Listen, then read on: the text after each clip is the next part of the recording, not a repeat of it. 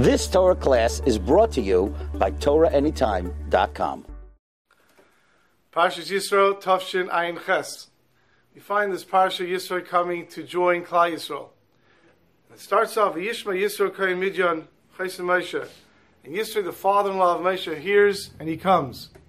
And Rashi says, Mashmua Shamu Abba. What did he hear that compelled him to come?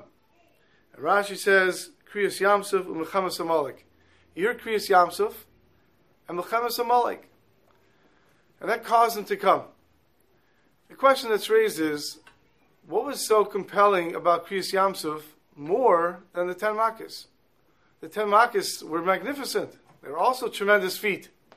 Why is it that he didn't want to come because of the Ten Makkos, but something about Kriyas Yamsuf compelled him to come? There's an amazing insight from the Chasam Sofer, and he explains as follows. While Yisro saw the differentiation between the Yidden and the Mitzrayim in Mitzrayim, while the Mitzrayim were inflicted with the Makkos, Bnei Yisrael were not, but he saw something very different by Kriyas Yamsuf. By Kriyas Yamsuf, we know that each person was treated individually, which means there were people among the Mitzrayim that were so-called tzaddikim. They were not as bad. They drowned like lead. They drowned right away. There were the Beinanim. They drowned like stone. They bopped around a little and then they drowned. And then there were the Rishaim. They drowned like kikash, like straw. They were bopping up and down, up and down with a painful death. And Yisro saw what a nation, what a God that treats each person individually. And yet, they're a nation. When it comes to something that a nation needs to do together, like fighting a war, Melchamas Amalek, Klal is together. Klal is a nation. Klal has arvus. And that's what Yisro saw. What a nation. That each person is individual to Hashem. Each person has his individual account with the Rabbi Shalom. And yet, Klal could be a nation. And that's what compelled Yisro to join this nation. This is our nation, the nation that we are a part of. And that's what Yisro said, I have to join such a nation. Interesting. We're just finishing coming off the Shloshim of the Tzaddik, Rav Aaron Leib Steinman Zatzal. We know Rav Aaron Leib lived this world with the realization that whatever you do in this world impacts Olam Haba.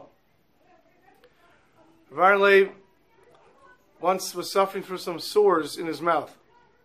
And the doctor who examined him told him that he would benefit by drinking goat's milk.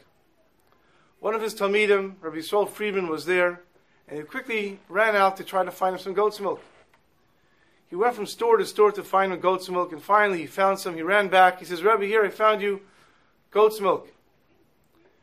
Rav thanked him. He takes the goat's milk in a cup.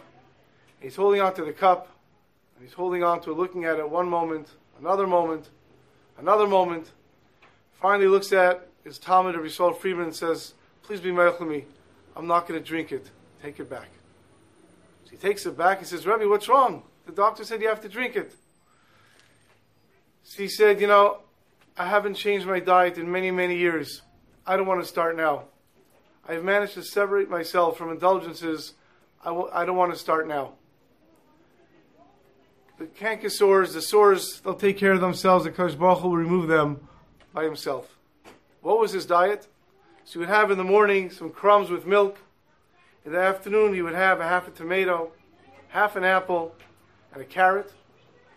And then in the evening, again, some crumbs with some milk. That's all he had during the week. In fact, he said, for 90 years, I have not even eaten a cookie. I don't want to go and change it now. This was someone who carried Kleisel on his shoulders. And yet, he also realized that he's an individual. Because when a Talmid came to him and says, Rebbe, somebody came to me and offered me a million dollars donation for the yeshiva. So Leif smiles and says, Oh, very good. He says, Yeah, but there's one condition. He says, What's the condition? He said he wants the schus to paint Rebbe's house. Rav Aaron Leib lived in an apartment that was never painted from the original painting, never repainted for many, many years. And it needed a good painting, but he didn't want it to be painted. So he said, this person is willing to give a million dollars to yeshiva if he has the schus to paint Rebbe's house. And Aaron Leib said, no. He says, Rebbe, it's a million dollars for the yeshiva. So Aaron Leib said, why do I have to lose out so someone else should be able to get that mitzvah. If he wants to give the million dollars, let him give it without me having to paint my house. Because Aaron Leib Steinman also understood that while he's part of Klal Yisrael, he's also an individual. That's each and every one of us. Of course, we remember, especially this week, when we learn about Kabbalas Torah and we have Arvus and Kaiso Raven Zebazeh. Yet we still understand that we each have our connection with Rabbi Shalom as an individual. Have a wonderful Shabbos. You've just experienced another Torah class brought to you by TorahAnytime.com.